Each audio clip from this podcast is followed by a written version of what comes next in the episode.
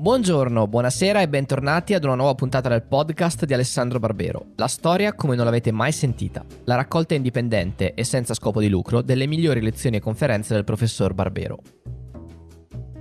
Oggi ascoltiamo una lezione sul sogno nella letteratura medievale, registrata questo ottobre a Erbusco alla settima edizione del Festival Rinascimento Culturale. Lo stesso tema del sogno è stato peraltro l'oggetto della lezione al Festival della Mente di quest'anno. Un avviso, nell'ultima decina di minuti di conferenza verranno trattati alcuni temi che potrebbero essere inadatti ad un pubblico troppo giovane. In una parola, fablio. Io vi avvisati, buon ascolto.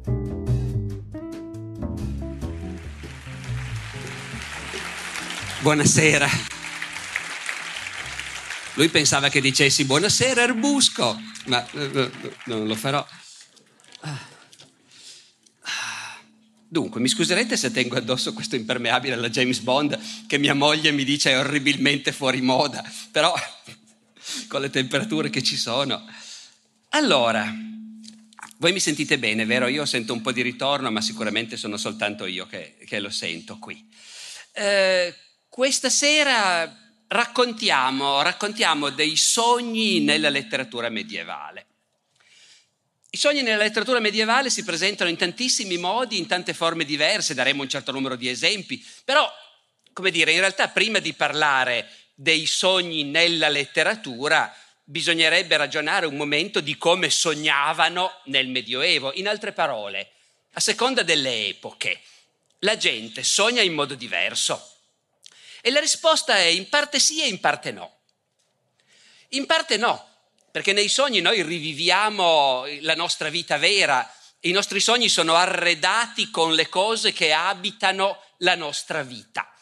E la vita di un uomo del Medioevo era, come dire, aveva familiarità con cose in parte diverse da quelle con cui siamo familiari noi. Un sogno molto famoso del Medioevo è un sogno sognato dal re di Francia, Carlo VI, alla fine del Trecento. Il re Carlo VI fece un sogno e si svegliò così, così impressionato da questo sogno che lo raccontò a tutti, per cui anche noi lo conosciamo. Cosa aveva sognato il re Carlo VI alla fine del Trecento? Aveva sognato che gli avevano regalato un falcone, un falcone per andare a caccia. Sapete che la caccia col falcone, che per carità ci sono appassionati che la praticano ancora oggi, ma nel Medioevo era un fenomeno sociale chiunque fosse abbastanza ricco da poterselo permettere, e bisognava essere molto ricchi perché riuscire ad allevare un falcone in grado di andare a caccia con gente che magari andava a cercare di catturare i pulcini nei nidi, sulle rocce, ecco, non era affatto semplice, quindi un falcone costava come una Ferrari oggi e, e per la gente che poteva permetterselo quello era uno status symbol fondamentale. Quindi il re sogna, gli hanno regalato un bellissimo falcone e il falcone gli scappa e lui cerca di inseguirlo, ma non riesce mai a raggiungerlo. E qui in realtà riconosciamo un meccanismo che è proprio dei sogni evidentemente di tutte le epoche, no? Tu sogni che devi fare qualcosa e ci sono continuamente degli impedimenti che non ti lasciano fare quello che dovresti. Io per esempio sogno continuamente che devo prendere il treno ed è già tardi e non ho ancora fatto le valigie e devo fare le valigie ma non riesco a riempirle, non riesco a chiuderle e il tempo passa. E così il re Carlo VI sogna che lui è sempre lì che sta per, per riprendere questo falcone e poi, e poi, non ce la fa mai. E, e deve attraversare una foresta per riprenderlo. E scende a piedi, era a cavallo ovviamente, scende a piedi e si inoltra in questa foresta, il falcone è sempre lì non arriva mai a prenderlo. Poi sbuca in una radura e il falcone ormai è lontanissimo e a quel punto gli viene incontro un cervo. Gli viene incontro come se non fosse una bestia selvatica ma un animale domestico. E il re si accorge nel sogno che questo cervo ha le ali e salta in groppa il cervo e il cervo decolla e comincia a volare e io non lo sogno spesso, ma mi dicono che sognare di volare è un'esperienza comunissima oggi. E anche lui sogna di volare e ingroppa questo cervo volante, arriva a riprendere finalmente il suo falcone.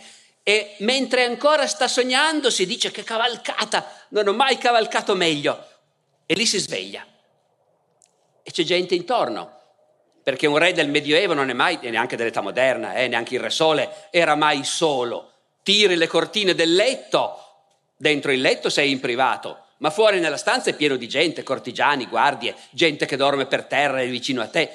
Il re si sveglia, ci sono tutti intorno e il re è così impressionato, così emozionato da questo sogno che ha fatto che comincia a raccontarlo a tutti.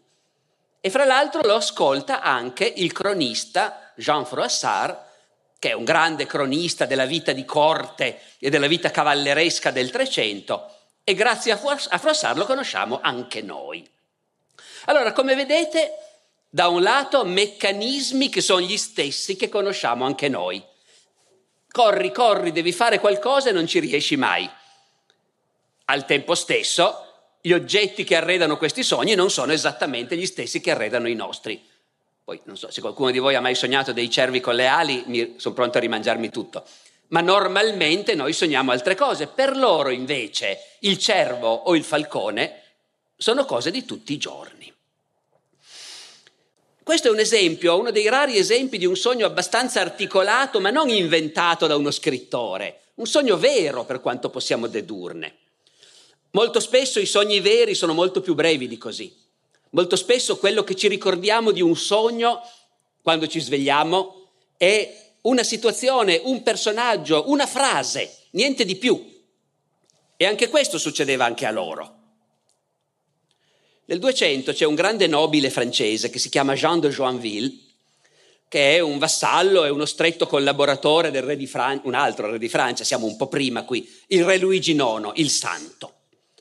Joinville ha un rapporto molto stretto col re Luigi IX, tanto che molti anni dopo la morte del re, e il re è un santo, ha fatto due crociate e alla seconda è morto, e molti anni dopo la sua morte a Joinville che è già vecchio, chiedono di scrivere, di scrivere quello che si ricorda del Re Santo. E Joinville scrive La vita di Luigi il Santo, che in realtà è tutta intessuta dei suoi ricordi personali. Ora, per collocare il sogno che sto per citarvi, eh, proviamo a descrivere qual è il rapporto di Joinville col suo re. Qual è il rapporto di un nobile del Medioevo con il suo re?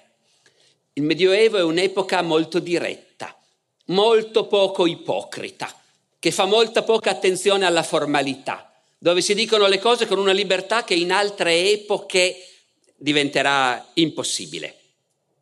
Joinville non fa nessuna difficoltà a scrivere nei suoi ricordi che lui ha spesso deluso il re, perché il re era un santo, e avrebbe voluto che anche gli altri fossero santi come lui, ma dice Joinville, però abbiate pazienza, ma era veramente impossibile andargli dietro. Un anno alla vigilia di Pasqua, al venerdì santo, il re stava per lavare i piedi a dodici poveri, per ripetere il rito. E il re dice a Joinville, farebbe molto bene anche a voi, sire di Joinville, eh, lavare i piedi ai poveri. È una cosa che aiuta a combattere l'orgoglio. E Joinville dice, sì, re, io a quei puzzoni i piedi non li lavo. E il re si mette a ridere perché appunto non è un'epoca in cui un cortigiano debba stare molto attento alle parole che usa. Un'altra volta il re dice a Joinville, sire di Joinville, voglio porvi un'alternativa. È un gioco di società. Presenti un'alternativa e l'altro deve scegliere. E il re dice, l'alternativa è questa, preferireste aver commesso un peccato mortale oppure diventare lebroso? E ovviamente la risposta giusta è preferirei diventare lebroso perché non c'è niente di peggio che commettere un peccato mortale. Ma Joinville risponde al re, Sire, ma io preferirei aver commesso cento peccati mortali piuttosto che diventare lebroso. E quella volta si prende la sgridata della sua vita. Allora, siamo di fronte a un uomo che con il suo re ha un rapporto estremamente franco ed estremamente diretto. Nella sua vita del re santo, Joinville a un certo punto scrive, voglio ancora raccontare del nostro santo re eh, certe cose che ho visto di lui mentre dormivo. Mi sembrava nel mio sogno che lo vedevo davanti alla mia cappella a Joinville. E, e mi sembrava che fosse molto contento di essere lì, allegro. E anch'io ero molto contento perché lo vedevo nel mio castello. E gli dicevo, Sire, quando partirete da qui, vi ospiterò in una mia casa che si trova in un mio villaggio che si chiama Chevillon. E lui mi rispose ridendo e disse, Sire di Joinville, in fede mia, non ho mica tanta voglia di partire da qui. Fine, è tutto qui. Ha senso? Non molto, ma Joinville ce lo cerca il senso, perché alla loro epoca sono abituati a pensare che il sogno è un messaggio. E quindi lui ragiona, il re, il re mi è apparso in sogno, il re morto mi è apparso in sogno, era in casa mia, mi ha detto che gli faceva piacere stare in casa mia. Quello che ne impara Joinville è che il re vuole essere ospite in casa sua. E Joinville, a sue spese, fa erigere un altare del re santo nella cappella del suo castello. Quello è il suo modo per rispondere al messaggio del re, per ospitarlo in casa sua dopo che il re gli è apparso in sogno. Ma se voi prescindete per un momento dall'interpretazione che lui dà e guardate il sogno di per sé, il sogno assomiglia molto certi sogni che noi ci ricordiamo quando ci svegliamo. C'era uno, una persona che è morta, ma ci appare in sogno come se fosse ancora viva, e noi ci svegliamo ricordando una frase, due frasi, che magari non hanno nessun senso, perché Joinville gli dice quando andrete via vi ospiterò in un altro posto. Che senso ha? Nessuno. Ma noi sogniamo così anche noi. Poche settimane fa Oliver Stone, il regista, ha rilasciato un'intervista in cui ha raccontato un sogno. Gli era apparso suo padre. E Oliver Stone dice, io con mio padre avevo un rapporto pessimo, non ha mai creduto in me. E io l'ho sognato, dice Oliver Stone, ho sognato mio padre che si sedeva sul mio letto e mi diceva con il suo solito ghigno, Aveva sempre questo ghigno, un po' lo faceva apposta, un po' non se ne rendeva conto. E mi ha detto mio padre, sei l'ultima persona che pensavo che potesse sfondare. Stronzetto schizzato. Allora, uno sogna un morto che ti dice una frase e noi interpretiamo in un certo senso, loro interpretavano in un altro. Per loro quel morto era davvero venuto a dire quelle cose.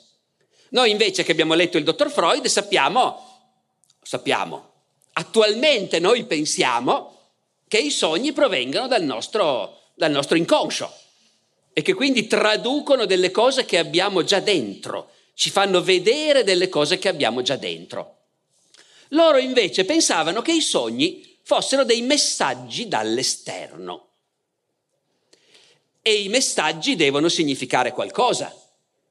Oliver Stone, sognando suo padre, trova semplicemente la conferma che lui, il piccolo Oliver, non si è mai liberato dal complesso di suo padre, che non crede in lui e che non gli dà fiducia e che non lo stima. Loro invece pensavano un sogno, un sogno se arriva è perché qualcuno si è disturbato a mandarmi quel sogno. Chi? Beh, se mi è apparso un morto, è lui, è il morto che dall'altro mondo è venuto a parlarmi. E se no, e se no sono gli dei, pensavano nell'antichità. Dio, pensavano nel Medioevo, che rispetto all'antichità è diventato cristiano. E perché gli dei o Dio si preoccupano di mandarmi un sogno? Beh, ma forse, forse per preannunciare il futuro. Per gran parte dell'antichità e del Medioevo molte persone erano convinte che i sogni sono dei preannunci di quello che sta per succedere. Perché?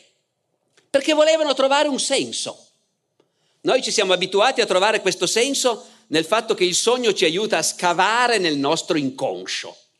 Loro invece volevano che il, il senso venisse dall'esterno. È un messaggio e tu devi capire cosa ti vuol dire. Questa loro logica, veniamo ai sogni che sono raccontati nei testi letterari. Questa loro logica comporta un problema perché loro sono convinti che i sogni vogliono dire qualcosa, ma qualcosa di, di, di, evidente, di trasparente, che tu devi capire. E quando loro raccontano un sogno, Il problema è che per noi, per il nostro gusto, quei sogni sono un po' troppo logici. Torna tutto. Si vede, a volte sono inventati e si vede anche quando ci dicono che sono veri sogni, però chi li racconta ci trova comunque per forza una logica e un significato. E questo devo dire che a noi un pochino può guastare il senso di questi sogni. Vi faccio un esempio tratto da una cronaca siamo nell'undicesimo secolo. Un monaco di Cluny, Rodolfo il Glabro, scrive una cronaca in cui racconta mille avvenimenti della sua epoca, grandi avvenimenti o anche fatterelli. A un certo punto il monaco racconta la seguente storia. C'era un contadino dalle nostre parti che si chiamava Leutardo. Questo contadino un giorno era al lavoro nei campi, lavora, lavora, faceva caldo, si è sdraiato per riposarsi un po', si è addormentato. Mentre Leutardo dormiva, ha sognato. Ha sognato che uno sciame di api entrava dentro il suo corpo ed entrava dall'ingresso sbagliato, diciamo così, da dietro. E queste api ronzavano dentro di lui e gli parlavano in modo tale che lui non capiva niente, che era come impazzito.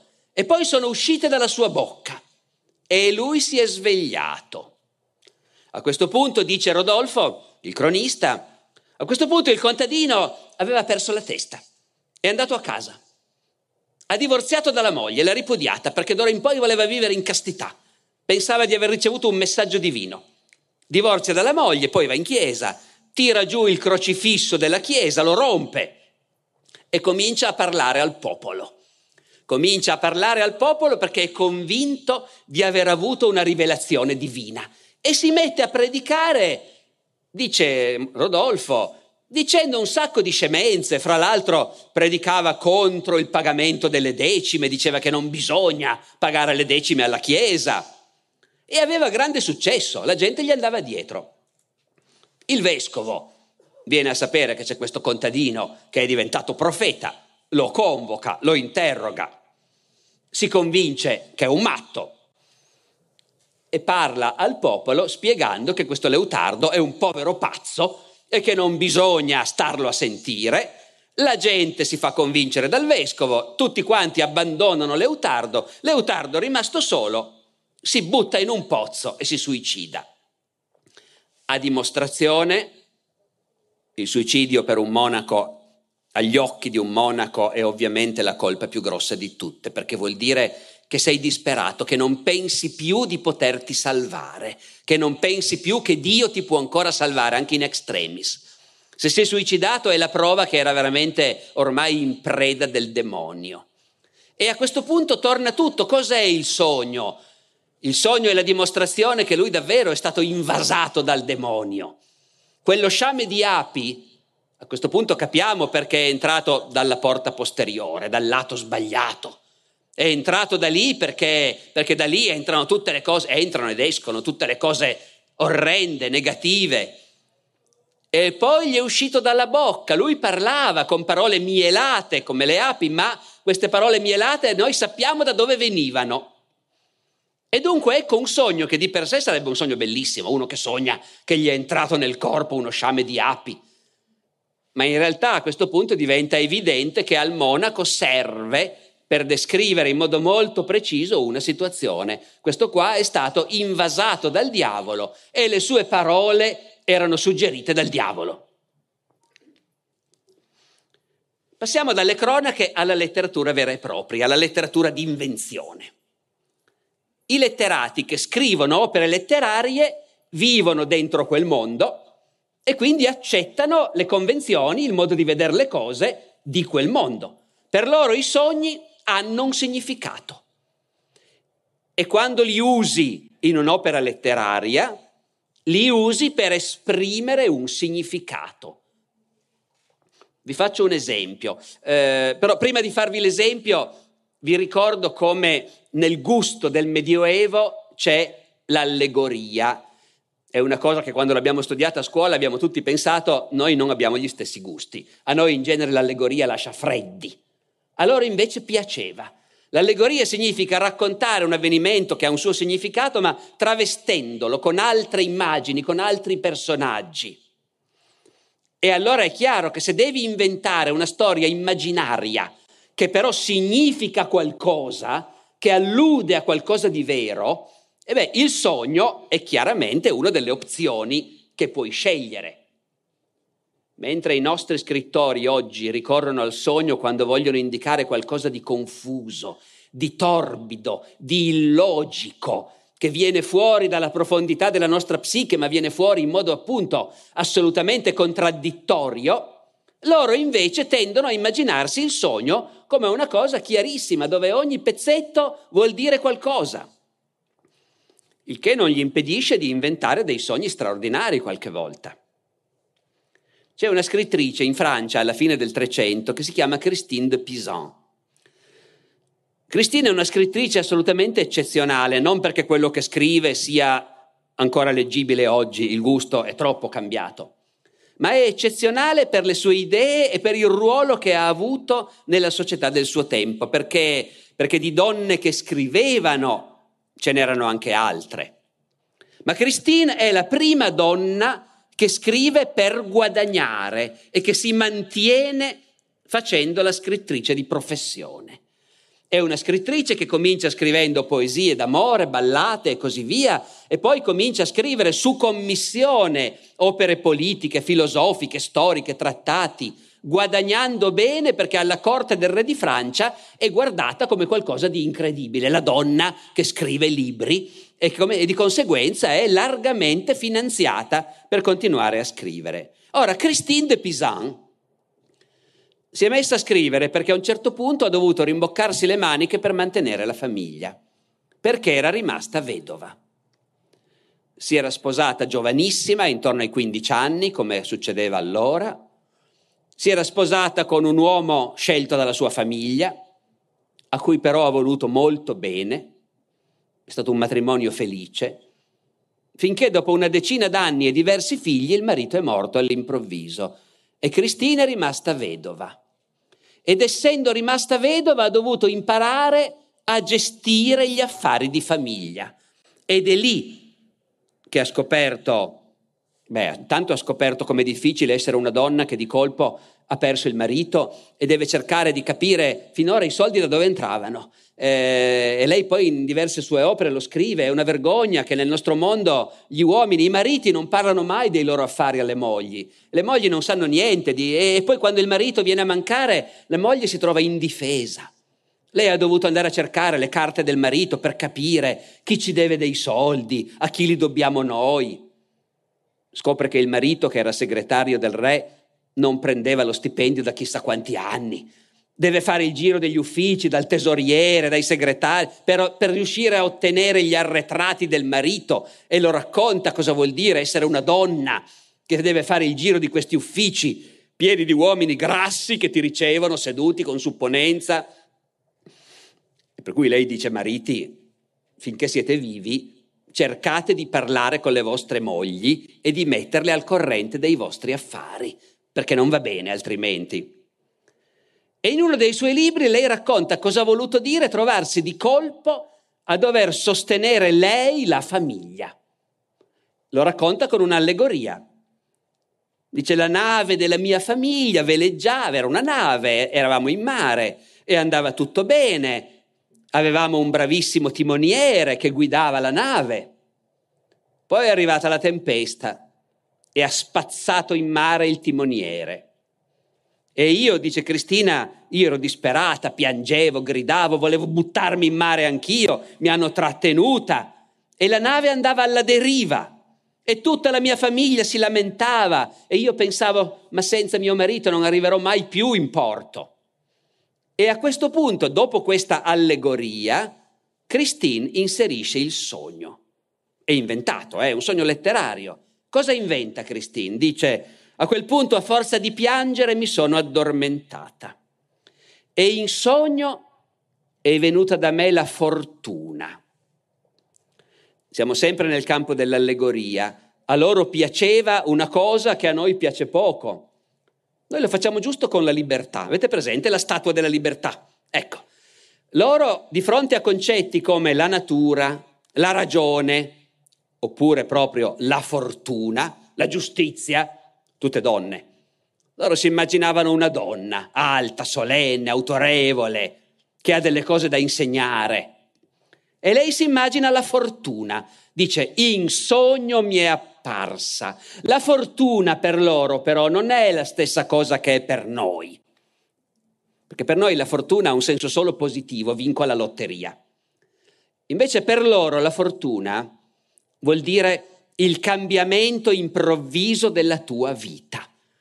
Quella potenza che arriva e se tu non te lo aspettavi minimamente e di colpo sconvolge e trasforma la tua vita. In meglio se hai vinto la lotteria, in peggio se ti è morto all'improvviso tuo marito, per esempio.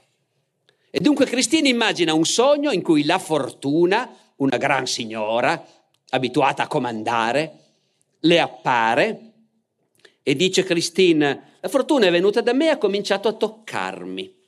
Mi toccava tutto il corpo, mi maneggiava. E io, quando mi sono svegliata da quel sogno, ho scoperto che ero cambiata. Avevo perso l'anello nuziale e tutto il mio corpo era cambiato. Le mie membra erano più forti, la mia voce era più grossa ma vi leggo, vi traduco letteralmente il brano. Mi sentii tutta trasformata, con le membra molto più forti e mi sentii molto più leggera del solito. Notate questo, poi ci torniamo. E che la mia faccia era cambiata e indurita e la mia voce molto più grossa e il corpo più forte e più agile. Mi spaventai, ma poi mi reso conto che ero diventata un uomo. Ecco, Cristina immagina un sogno per tradurre in immagini letterarie questo fatto che le è capitato, restare vedova e doversi occupare lei della famiglia, dover mantenere la famiglia. Nel sogno che lei immagina si è trasformata in un uomo, un vero uomo capace di guidare navi. Oh, notate, a me ha colpito moltissimo il modo in cui questa donna del 300 si immagina come sarebbe diventare un uomo. E certe cose sono ovvie, i lineamenti più duri, la voce più grossa, il corpo più forte. Però, per esempio, anche mi sentii molto più leggera del solito. Questa donna, che ha 25 anni, eh, dopo 10 anni di matrimonio è vedova, ancora solo 25 anni, ma ha già fatto parecchi figli, e sente la pesantezza dell'essere donna e si immagina che gli uomini sono leggeri, sono agili in confronto alle donne. Ed essere diventata un uomo vuol dire che adesso tocca a lei. E lei conclude dicendo, la fortuna mi ha insegnato questo mestiere. Sono ancora oggi un uomo, dopo tanti anni, ma mi piacerebbe molto di più essere una donna, come ero quando mi sono sposata ma visto che la fortuna mi ha trasformata in qualcos'altro, resterò un uomo e mi terrò attaccata alla fortuna. Allora, in questo caso abbiamo visto un esempio di come uno scrittore, una scrittrice in questo caso del Medioevo, può usare il sogno per trasmettere un messaggio. È chiaro che per gli scrittori di quell'epoca il sogno è una risorsa che può essere usata quando ce n'è bisogno e può essere usata in tanti modi. Per esempio può essere usata per fare da cornice a un'opera letteraria, ricorrere all'idea del sogno per inserire al suo interno un'opera letteraria anche enorme, è una cosa molto diffusa nel Medioevo e alcuni tra i grandi capolavori della letteratura medievale sono stati concepiti dai loro autori come inseriti nella cornice di un sogno. Vi faccio due esempi, uno meno noto e un altro che invece, come vedrete, conoscete tutti. Cominciamo da quello meno noto. Meno noto al nostro grande pubblico, gli specialisti lo conoscono bene, è il maggior best seller del Medioevo. Si chiama il Roman de la Rose. Il Roman de la Rose è un romanzo francese del 200, un lunghissimo romanzo, sono più di 20.000 versi, per intenderci è più lungo della Divina Commedia, Ah, dico romanzo, ma è in versi, eh? allora i romanzi fino al 200 piacevano in versi, non in prosa. Il Roman de la Rose è un bestseller, come vi dicevo, ci sono rimasti più di 300 manoscritti medievali di quest'opera, sono tantissimi, vuol dire che la leggevano tutti, l'avevano letta tutti. E era tradotta in tutte le lingue, è stato tradotto anche in italiano, in un poemetto che si chiama Il fiore, e che secondo Gianfranco Contini, uno dei nostri grandi filologi, eh, tanto tempo fa, era, eh, è un'opera di Dante probabilmente, Il fiore, un'opera di Dante giovane, non siamo sicuri ma può darsi. Cos'è il Roman de la Rose? Il Roman de la Rose è un'opera la cui trama si può riassumere così. Un giovanotto si sveglia al mattino, va in campagna e gli viene voglia di cogliere una rosa. Cogliere la rosa significa, e la cosa è detta molto chiaramente ed espressamente, che lui ha un'innamorata ed ha voglia di andarci a letto con questa sua innamorata. E però non è facile, ci sono tanti ostacoli e tante difficoltà. La rosa è il sesso della donna amata e il roman della rosa racconta mille peripezie attraverso cui il protagonista alla fine riesce a, raccoglie, a cogliere la rosa, con descrizione estremamente plastica negli ultimi centinaia di versi. Ma se dura 20.000 versi è perché a ogni momento, a ogni occasione c'è una digressione, ci si mette a parlare di altre cose, di altre cose che interessano al pubblico dell'epoca, sull'amore, sulla ragione, sulla natura, sulla società, sul potere, sul linguaggio, è una specie di enciclopedia di tutti gli argomenti più alla moda e più appassionanti e più divisivi con cui si confrontavano gli intellettuali del Medioevo. Ma tutto questo è dentro la cornice di un sogno, perché l'autore all'inizio dice ho sognato. Il bello è che lo dice in questo modo, sentite, i primi versi di questi 20.000 versi e oltre, i primi due sono questi, traduco. Molta gente dice che nei sogni ci sono solo favole e menzogne. Poi l'autore prosegue dicendo io invece credo che i sogni siano veri. I sogni secondo me annunciano quello che sta per succedere. Certo, tanta gente pensa che sia da scemi credere ai sogni. Va bene, prendetemi pure per matto. Io invece ci credo, perché a me è capitato che ho fatto un sogno ho sognato che mi alzavo al mattino, che andavo in campagna, era primavera, mi veniva voglia di raccogliere una rosa, eccetera, eccetera, eccetera. E poi lui dice, e sapete, poi si è avverato quel sogno. L'ho fatta davvero quella cosa lì che avevo sognato. Allora però capite che se uno dicesse che nel Medioevo si pensava che i sogni preannunciano il futuro, dovrebbe subito correggersi. Qualcuno ci credeva, e qualcun altro no.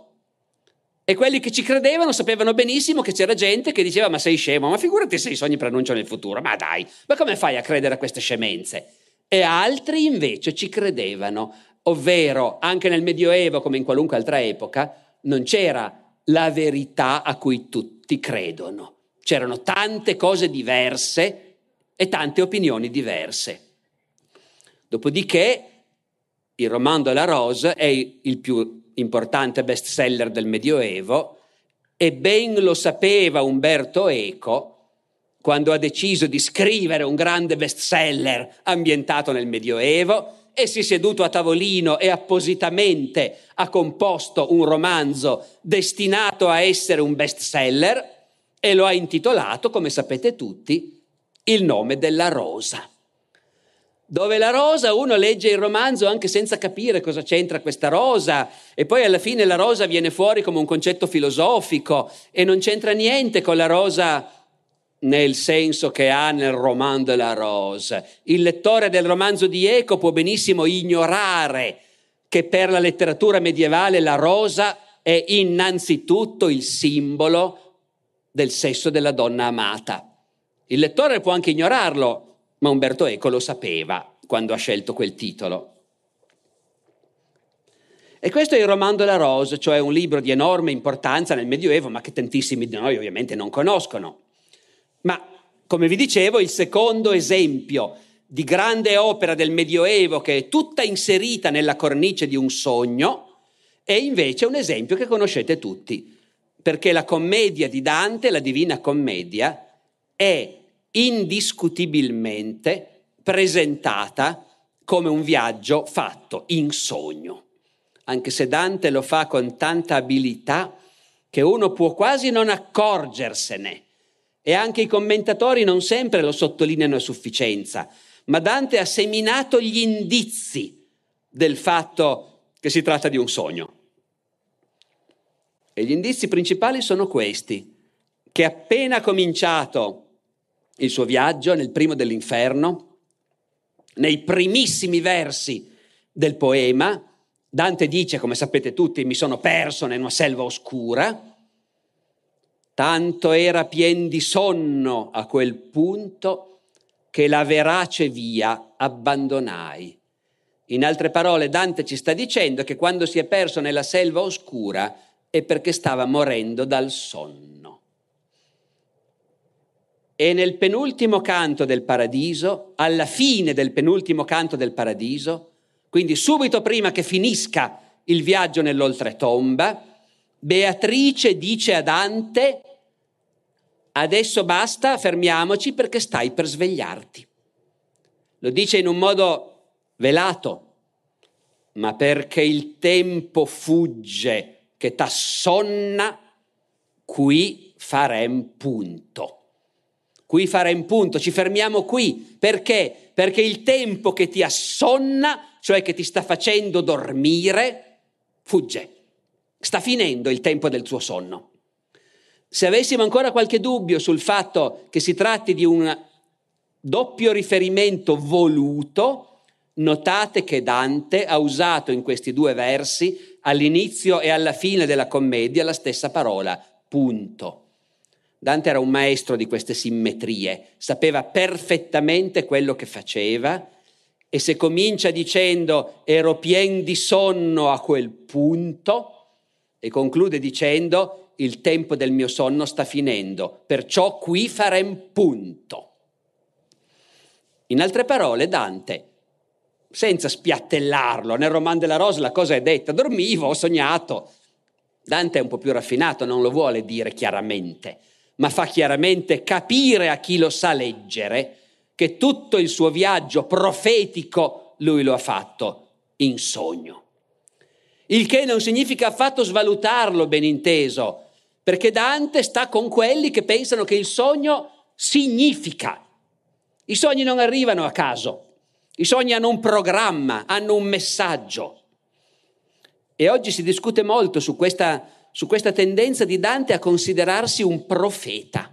E cioè, mi spiego, Posto che la Divina Commedia è presentata come inserita in un sogno, ci sono critici che dicono sì, vabbè, è un espediente letterario, in mancanza d'altro, così come, che ne so, Boccaccio per il Decameron si è inventato i dieci ragazzi e ragazze che se ne vanno in villa in tempo di peste e quella è la cornice del Decameron, così Dante si è inventato che la sua commedia, il suo viaggio, scusate, il suo viaggio nell'aldilà è un sogno ma ci sono sempre più studiosi che tendono a dire ma guarda che non è mica così.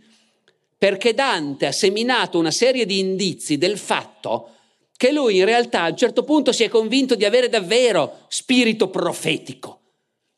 Dante probabilmente aveva davvero delle visioni, dicono molti. Ci sono addirittura studiosi che sono andati a vedere nelle sue opere i segnali che soffrisse di certe malattie che ti fanno fare delle esperienze mistiche, che ti danno delle visioni, l'epilessia per, appunto, per l'appunto. L'epilessia che era già per gli antichi la malattia sacra, ieranosos, il morbus sacer, la malattia sacra perché viene dagli dei. Ci sono studiosi serissimi che dicono a vedere bene è molto probabile che Dante soffrisse di epilessia e avesse degli attacchi durante i quali aveva queste visioni e si è convinto che i suoi sogni erano veri, che Dio gli parlava e gli faceva vedere com'è l'aldilà. Io non lo so se è vero, ma oggi molti lo pensano e in ogni caso non c'è dubbio che appunto, anche se noi possiamo poi andare a dire, beh sì, aveva queste visioni perché, perché aveva l'epilessia, per esempio, lui non lo sapeva che era l'epilessia. Per lui voleva dire che Dio gli parlava, che attraverso il sogno gli rivelava una verità più profonda di quella che possiamo vedere con gli occhi. Cosa ancora? Ci sono altri modi ancora in cui nella letteratura medievale viene usato il tema del sogno. C'è un modo, per esempio, modernissimo in un poeta tedesco del XII secolo, XII-XIII, di, dire, di usare il sogno come metafora della vanità della nostra vita. È un tema che poi sarà ripreso dalla letteratura dell'epoca barocca. C'è un grande dramma di Calderón de la Barca, il grande autore del teatro spagnolo del secolo d'oro, del Seicento, che si intitola La vita è sogno. La vita è sogno. Dove il protagonista è una specie di Truman Show, gli fanno vivere una vita diversa da quella vera, lo illudono del fatto che la sua vita è diversa e lui quando se ne rende conto, quando apre gli occhi, non può non concludere che, che quella è una metafora della vita vera. La vita è soltanto un sogno, svanisce non vuol dire niente, che tutta la vita è sueño. Y los sueños, sueños son. E i sogni sono solo sogni. Ebbene, questo tema, che appunto ha un grande spazio nella letteratura europea a partire dall'epoca barocca, è anticipato da un grande poeta tedesco del Medioevo. Si chiamava Walter, Walter von der Vogelweide. È un poeta d'amore si chiamano i Minnesänger, poeti d'amore in antico tedesco, e scrive a un certo punto una poesia in cui vuole esprimere il fatto che diventando vecchio comincia a dubitare della realtà dei suoi ricordi, del suo passato. Comincia a non essere più così sicuro che la sua vita sia davvero stata qualcosa di vero, ma forse me la sono solo sognata. Ove war sind verschwunden, alle mine Jahr, ahimè, dove si sono dispersi tutti i miei anni. Ist mir mein Leben getraumet? Oder ist es wahr? Me la sono sognata la mia vita? Oppure è vera? E poi continua dicendo, dicendo tutto quello che ho sempre creduto che ci fosse. C'era davvero? Oppure ho dormito e non lo sapevo? Ora mi sono svegliato e non riconosco cose che prima mi erano familiari come la mia mano. Persone, paesi che conosco da quando ero bambino sono diventati estranei, proprio come se fosse tutta una bugia. Quelli che erano i miei compagni di giochi sono vecchi e distanti. I campi sono abbandonati, i boschi tagliati Penso a tanti giorni felici che mi sono spariti davanti, come un colpo dato nel mare. Ecco, questa sensazione della vita che quando sei arrivato alla fine ti sembra una cosa che è durata un istante, come la scia nel mare di un colpo di un remo. Tanto che ti viene da dirti, ma è successo davvero? O me lo sono tutto immaginato, me lo sono sognato? Dunque, come vedete, il sogno in mano a un poeta medievale può essere utilizzato nei modi più diversi. Ma noi non renderemmo merito alla complessità della letteratura medievale se non ci fermassimo un po' ampiamente nella parte conclusiva sul rapporto fra il sogno e la vita sessuale nella letteratura medievale. Perché è un rapporto che molti autori medievali riconoscono e ci sono molti usi che uno scrittore medievale può fare del sogno in un contesto in cui è interessato a parlare dell'amore e del sesso. Se ne può fare un uso molto alto, oppure via via scendendo fino a un uso incredibilmente basso. La letteratura medievale ha una gamma estremamente ampia di espressione. E io vi voglio far vedere appunto per concludere, tre esempi di come loro fossero perfettamente consapevoli del rapporto fra i sogni e l'immaginario erotico e come ne facessero largo uso in letteratura. L'esempio più alto è di nuovo Dante, nella vita nuova. Sapete cos'è la vita nuova? È il romanzo, perché oggi lo si chiama tranquillamente un romanzo, in cui Dante racconta e forse si reinventa, non è detto che racconti davvero cosa è successo, eh? è un romanzo. Racconta il suo amore per Beatrice. Ed è un amore che è nato quando erano bambini, perché loro, lui dice, io l'ho conosciuta la prima volta, non avevo ancora nove anni. Ero andato con mio papà a una festa e lì c'era anche lei e aveva un vestitino tutto rosso. E io nel momento in cui l'ho vista mi sono innamorato di lei. Poi Dante va avanti a raccontare di come questa bambina che l'aveva colpito così tanto è rimasta nella sua testa e lui per anni crescendo ha continuato a pensare a questa bambina, a Beatrice, che cresceva con lui, avevano la stessa età, lei aveva un annetto di meno, non di più. E però non si incontravano quasi mai perché a Firenze in realtà i bambini giocavano insieme, maschietti e femminucce, ma poi appena si cresceva maschi e femmine vivevano vite molto separate. E in particolare le ragazze da marito a Firenze, arrivate a una certa età, alla pubertà, non le lasciavano mica più uscire di casa. Quindi Dante racconta che lui si è tenuto dentro questo amore folle per questa bambina diventata nel frattempo una ragazza e cercava tutte le occasioni per vederla, ma, ma non ci riusciva mai. È arrivato a 18 anni prima di vederla di nuovo. L'ha incontrata per strada. Lui aveva 18 anni, lei non li aveva ancora compiuti. Però a quel punto non erano più veramente coetanei perché la loro situazione era cambiata completamente, o meglio, lui era ancora un adolescente, forse brufoloso, questo non ce lo dice, ma sicuramente imbranato e pieno di desideri irrisolti, questo ce lo dice espressamente. E invece Beatrice, a 17 anni e qualcosa, era una signora sposata.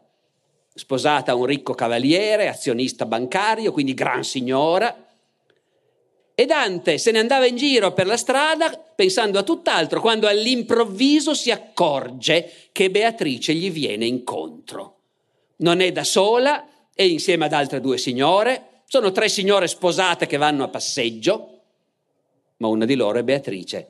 E Dante, vi dicevo che ammette che, di essere un imbranato, Dante dice mi è venuta una gran paura e ho cercato di non farmi vedere, ma lei mi ha visto e mi ha riconosciuto e mi ha salutato.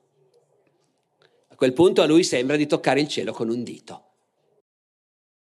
La sua voce. È la prima volta che la rivedeva da grande, dopo tanti anni. A questo punto cosa succede? Dante lo racconta. Sono corso a casa, mi sono chiuso in camera mia e ho cominciato a ripensare a questo incontro meraviglioso. A forza di pensarci, esausto, mi sono addormentato. E quando mi sono addormentato ho sognato. E quello che dice Dante dice è stato una, un sogno molto dolce, ma anche molto strano. Ho avuto una visione meravigliosa. Mi sembrava che la mia camera si riempisse di una nebbia di fuoco. E dentro quel fuoco c'era una figura. Era un gran signore, dall'aspetto pauroso. E questo gran signore si guardava intorno e poi mi ha visto e mi ha cominciato a dire delle cose. Io non capivo bene cosa mi diceva questa figura terribile che aveva invaso la mia casa. L'unica cosa che mi ricordo è che mi ha detto, io sono il tuo padrone, ego dominus tuus. Questa figura avvolta nel fuoco, questa figura di gran signore pauroso, a noi può sembrare strano, è l'amore, è la personificazione dell'amore. Noi probabilmente oggi, se dovessimo pensare a personificare l'amore, ci immagineremmo qualcosa di sdolcinato. Ma la generazione di Dante era una generazione di poeti che si interrogavano su che cosa è questo amore, che ci salta addosso in questo modo e tu non ci puoi far niente e cominci a pensare ossessivamente solo a una cosa e sei pronto a fare le peggiori stupidaggini per questo amore. Ma c'è da aver paura di questa roba. Di questo discutevano i poeti di quell'epoca. E questa figura terribile dell'amore, dice Dante, aveva nelle sue braccia, ecco dice, nelle sue braccia mi parea vedere una persona dormire, nuda, salvo che involta mi pareva in un drappo sanguigno leggermente. E Beatrice. Nelle braccia dell'amore, Dante dice, ho sognato Beatrice, nuda, salvo che era avvolta in un leggerissimo drappo color sangue. Da bambina era vestita di rosso la prima volta che l'aveva vista. Ecco, allora capite, qui abbiamo un letterato che sta inventando una visione che traduce le preoccupazioni letterarie del suo ambiente, l'amore, la potenza dell'amore, la crudeltà dell'amore, la fatica che noi dobbiamo fare per confrontarci con l'amore. Però naturalmente questa storia si può raccontare anche in un altro modo. L'adolescente che dopo anni per la prima volta ha visto la donna di cui è pazzamente innamorato e lei per di più lo ha salutato e lui è felice, non ci crede neanche, corre in camera e quella notte quando dorme la sogna nuda. Ci tiene a dirlo, anche se come avete visto lo dice con una tale leggerezza che uno quasi non se ne accorge. E dunque, e dunque cosa abbiamo qui? Abbiamo l'adolescente che quel sogno l'ha fatto davvero? O abbiamo lo scrittore che sta inventando un sogno allegorico come piace al pubblico della sua epoca? O magari abbiamo entrambe le cose, cioè uno scrittore che quell'esperienza di quel sogno l'ha fatta e poi però naturalmente la reinventa secondo le regole della letteratura del suo tempo. Quello che è certo è che questo amore non è un amore platonico, non è un amore che non abbia a che fare anche con l'immaginario erotico. Il secondo esempio è tratto da un romanzo cavalleresco, cortese, un romanzo di Chrétien de Troyes, Torniamo indietro nel tempo rispetto a Dante, un secolo prima. Chrétien de Troyes è il primo grande autore di romanzi arturiani. Avete presente la tavola rotonda, Lancillotto e Ginevra, Re Artù, Camelot, queste cose qua. Ecco. Chrétien è un grandissimo autore che ha scritto parecchi romanzi in cui mette in scena questo mondo cavalleresco e cortese e amoroso. Uno dei suoi romanzi si intitola Cligès.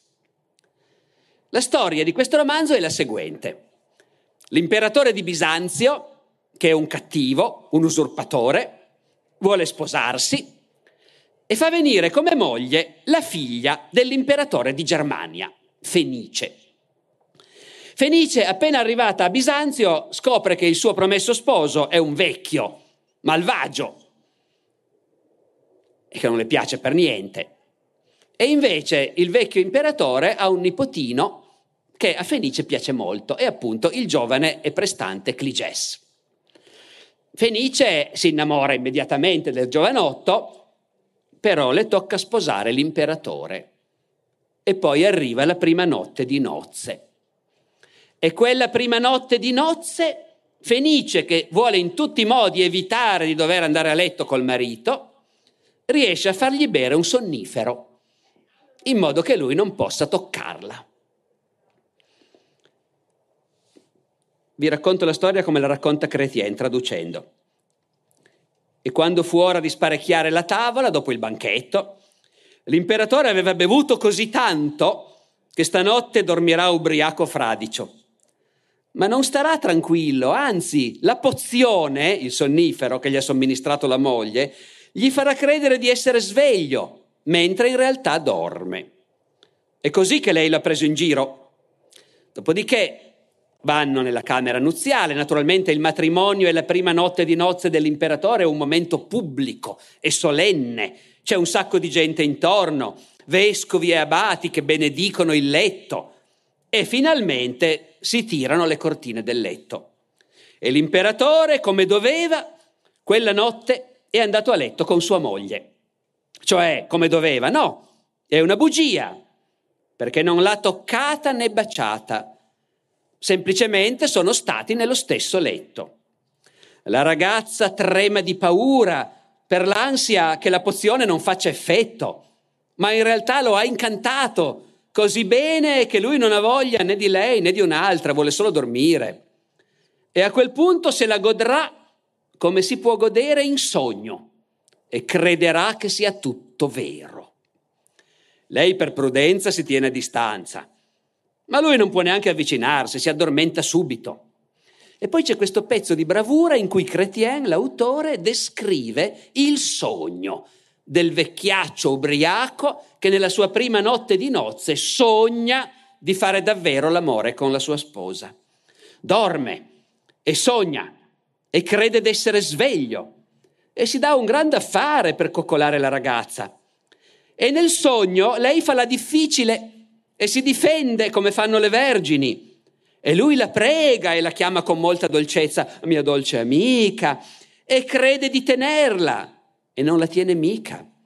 E si gode il niente, perché non tocca niente e non bacia niente, accarezza il niente e parla al niente, non vede niente e non stringe niente e lotta col niente. La pozione era fatta bene e lo tiene in ballo tutta la notte. E gli fa fare una gran fatica. E alla fine è convinto di aver conquistato la fortezza. E se ne rallegra. Ed è stanchissimo e distrutto. E non ha fatto niente del tutto. Ma allora, allora però scusate, eh, ma se siamo partiti dicendo che noi oggi sappiamo che i sogni vengono dal nostro inconscio, vengono da dentro, e invece tendenzialmente nell'antichità e nel Medioevo si pensava che fossero messaggi mandati da fuori, dai morti, da Dio. Sì, si pensava, qualcuno lo pensava.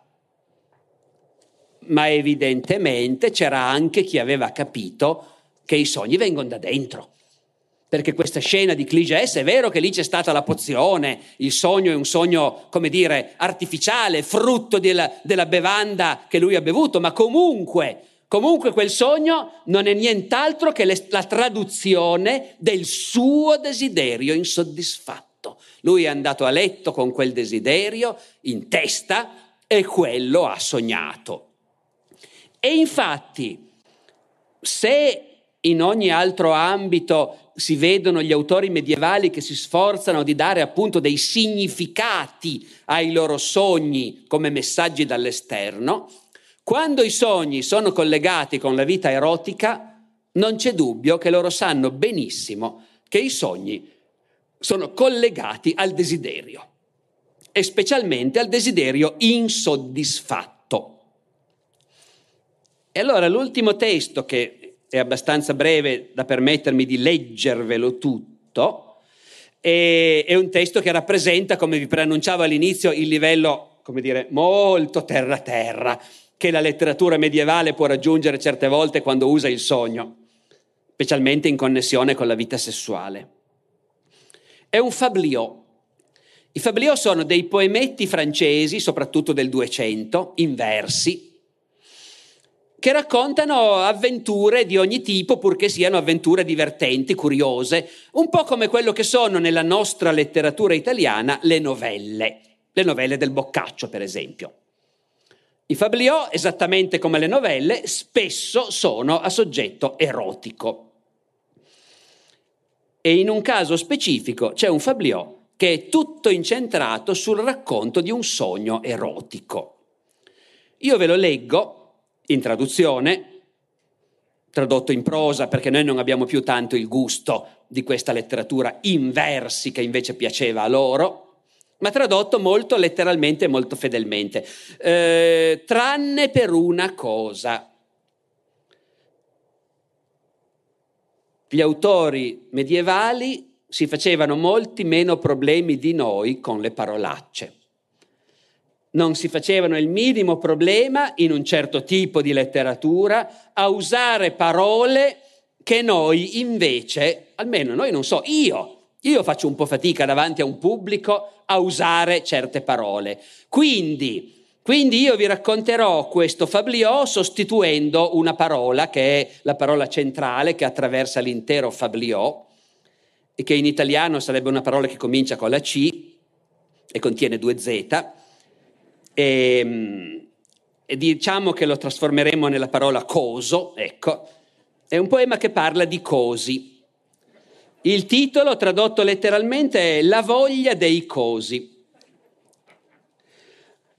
Voglio raccontarvi una storia che ho sentito da qualche parte, ma non starò a farla lunga, basta l'essenziale. È una storia successa a una coppia, marito e moglie. Come si chiamavano non lo so, ma erano due brave persone, tutte e due, e si volevano bene.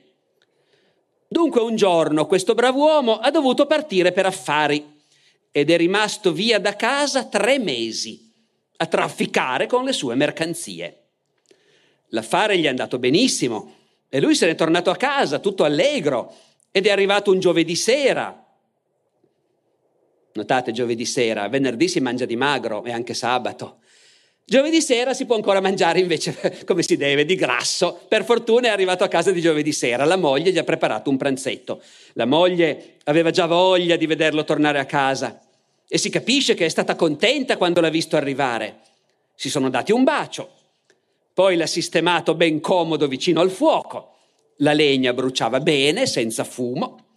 E quando la cena è stata pronta, hanno mangiato lì seduti su un cuscino, con il fuoco che li illuminava. Per cena aveva preparato due pietanze, carne e pesce, tutta roba buona, e vino buono di Borgogna, e aveva messo la tovaglia di bucato.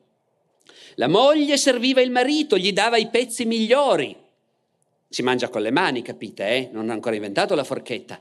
Si mangia con le mani, la roba si taglia nel piatto comune eh, e poi ognuno con due dita, secondo certe regole e col massimo dell'etichetta, se si è persone ben educate e dopo essersi lavati le mani prima di sedersi a tavola, ovviamente, e poi con due dita si prendono i bocconi. E se sei lì col, col be- con l'amato bene, è una cosa molto gradevole mangiare nello stesso piatto e offrirsi a vicenda e mettersi in bocca a vicenda i bocconi migliori.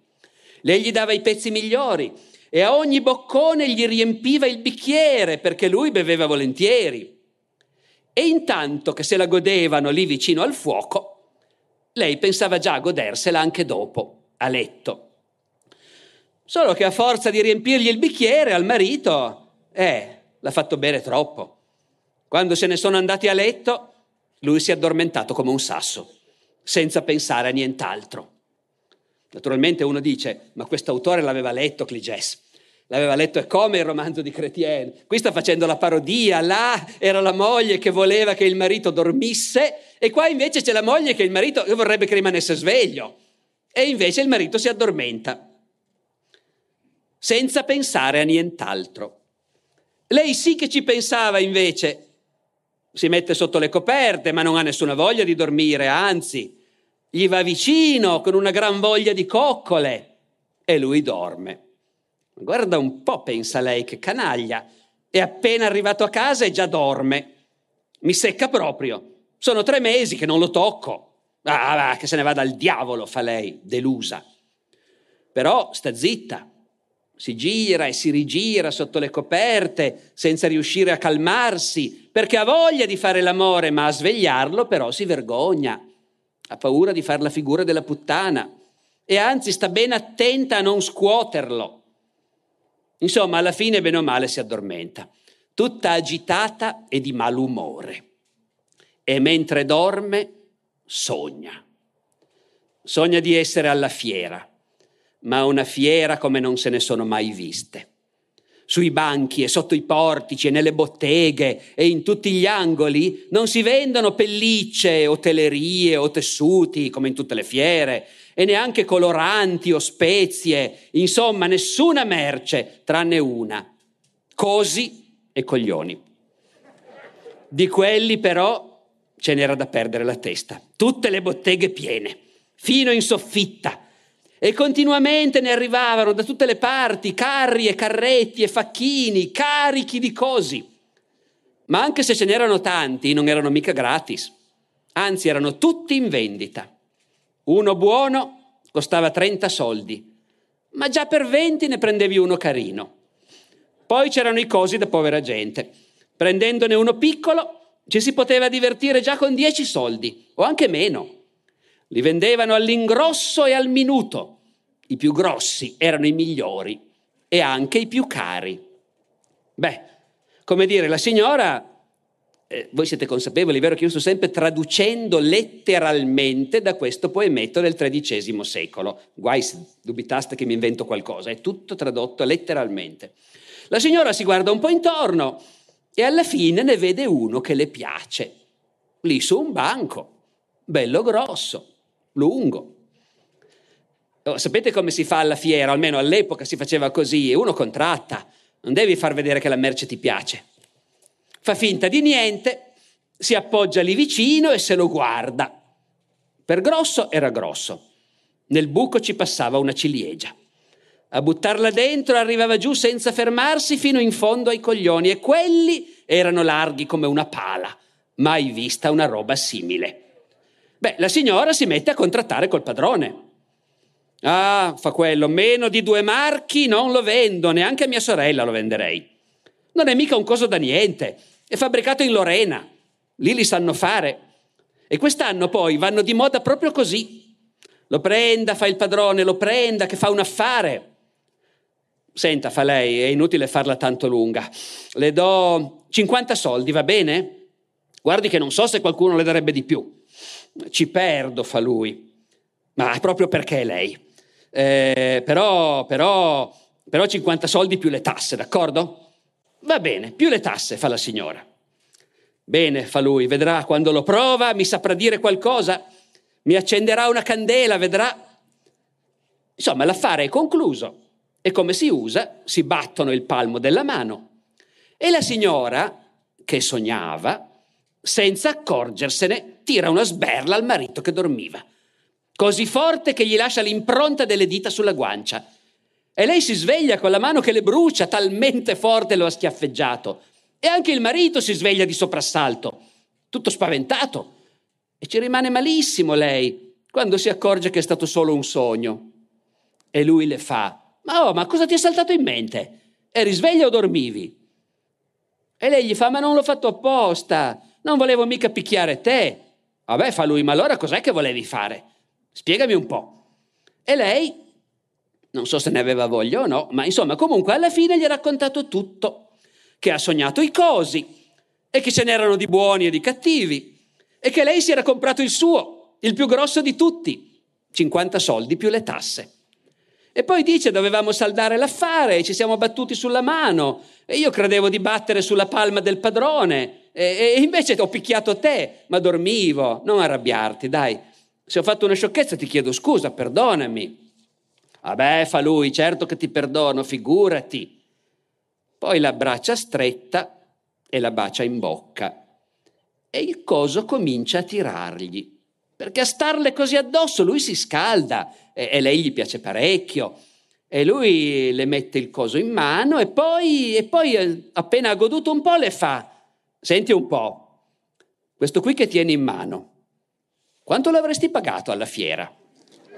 E lei gli fa: Guarda, di questi potevi portarne anche una cassa piena, che nessuno ti dava un soldo. Anche i cosi da poveretti, uno solo ne valeva due come il tuo. Questo qui laggiù non lo guardavano nemmeno. Vabbè, fa lui, lasciamo perdere. Ma intanto pigliati un po' questo qui in mancanza di meglio. E lei effettivamente si è accontentata. E quella notte sono stati bene insieme. Però lui ha fatto una stupidaggine. Il giorno dopo è andato a raccontarla a tutti. E così l'ho sentita anch'io e ve l'ho raccontata.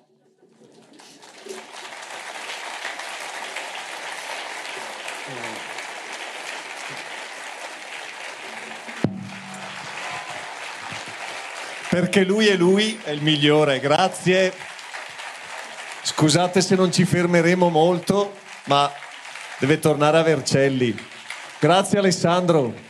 Ci vediamo per, prossime, per i prossimi eventi di Rinascimento Culturale. Grazie. Certo, grazie a tutti. Scusatemi davvero se scappo, ma proprio sono giorni tremendi questi. Quindi buona serata, buonanotte a tutti. E grazie. Grazie a voi per aver ascoltato questa puntata e grazie tantissimo a Rinascimento Culturale, ad Alberto e Lorenzo Albertini e a tutta l'organizzazione non solo per avermi concesso e fornito la conferenza che abbiamo appena finito di ascoltare, ma soprattutto per continuare anno dopo anno, anche con le enormi difficoltà della pandemia, ad organizzare un festival culturale così ricco e interessante. A questo proposito andate su rinascimentoculturale.it e sul canale YouTube Rinascimento Culturale per godervi le tantissime conferenze di quest'anno e degli scorsi anni. Ho notato che le prime conferenze pubblicate, quelle del Festival della Mente, sono tra le meno ascoltate. Lo so che 115 episodi sono tantissimi, ma vi invito, quando siete alla ricerca di una nuova puntata da ascoltare, a tornare indietro fino all'inizio del feed e a darci dentro con, per esempio, la serie sulle reti, Moro, Virasella e Sorghe o su come scoppiano le guerre. Fuori piove tiravento, ma la musica è sempre la bossa antigua di Kevin MacLeod in Competech.com, pubblicata con licenza Creative Commons CC BY 4.0. Ci sentiamo la settimana prossima con una nuova puntata del podcast di Alessandro Barbero. Ciao!